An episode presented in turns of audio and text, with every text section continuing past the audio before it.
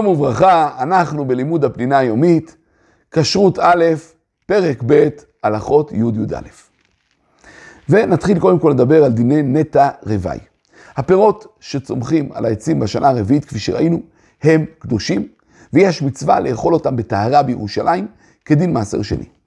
אם רצה, יכול בעל הפירות לפדות את הפירות בכסף, להעלות את הכסף לירושלים ולקנות בו מאכלים ולאוכלם בטהרה.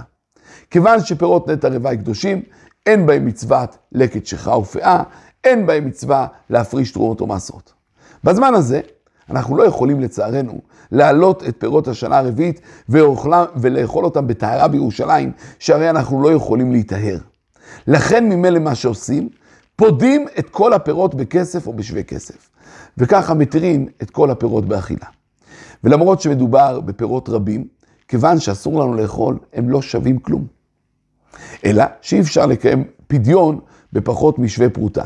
לכן לוקחים כסף ששווה פרוטה, או מאכל, או דבר אחר ששווה פרוטה, ומחללים ופודים את כל הפירות. לפני הפדיון, האדם מברך, ברוך אתה השם, אלוקינו מלך העולם, אשר קידשנו מצוותיו וציוונו על פדיון רבעי, ואומרים כל הפירות הללו פדויים בפרוטה זו, במאכל זה ששווה פרוטה, ואת הפרוטה או המאכל שהתקדשו בפדיון מעבדים, כדי שאנשים לא יקשנו בהם ויינו בהם. גם על פירות השמיטה חלים דיני אורלה ונטע רבעי, שאם זה בשלוש השנים הראשונות, הם אורלה ואסורים באכילה, ואם הם בשנה הרביעית, מותר לקטוף אותם, אבל צריך לפדות אותם כדי לאכול אותם.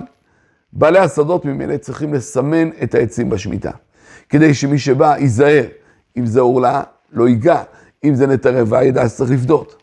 אחרי הפדיון צריך להקפיד לסיים את אכילת הפירות עד עונת הביאור, כלומר עד הזמן זה כבר לא נמצא בשדה, ואם לא עשה ככה והשאיר את זה, צריך לבאר את זה כמו שיש דין ביאור של פירות שביעית. נחלקו הפוסקים לגבי דין נטע רבעי בחוץ לארץ. מצד אחד, יש אומרים, בגלל שראינו כבר שהלכה למשה מסיני שיש אורלה בחוץ לארץ, ממילא יש גם נטע רבעי. מצד שני, יש אומרים מה פתאום?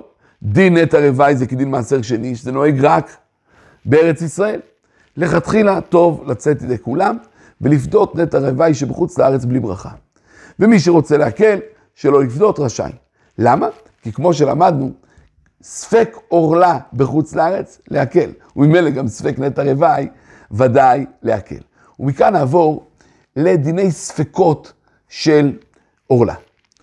פירות אורלה שהתערבו בפירות רגילים מאותו סוג, מין במינו, כל זמן שאין בפירות הכשרים פי 200 מהאורלה, כל התערובת אסורה.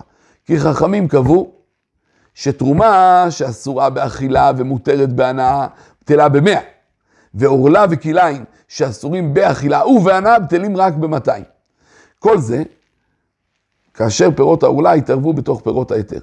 אבל אם יתעורר ספק לגבי פירות מסוימים, אם הם אורלה או לא, הדין תלוי בשאלה איפה יתעורר הספק. אם הפירות נקנו במטע או סמוך למטע, למרות שרוב המטעים הם לא אורלה, כיוון שיש לעץ או למטע מקום קבוע, יש לנו כלל, כל קבוע כמחצה למחצה דמי. כלומר, כל קבוע נחשב כחצי-חצי. והפירות ממילא אסורים.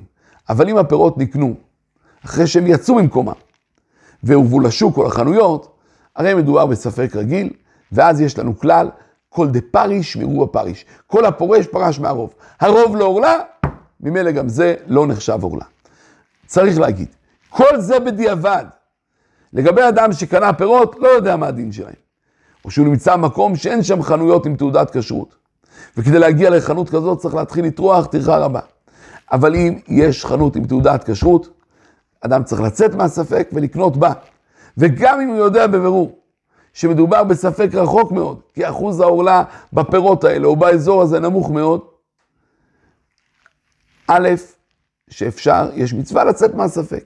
ודבר שני, יש מצווה כללית לחזק את המדקדקים בכשרות ולוקחים תעודת כשרות, ועוד יותר, כאשר יש תעודת כשרות, הוא יודע גם שהופרשו תרומות ומעשרות כדין, ולכן, כאשר הוא נמצא במקום שיש חנויות עם תעודת כשרות, ראוי לו לקנות שם.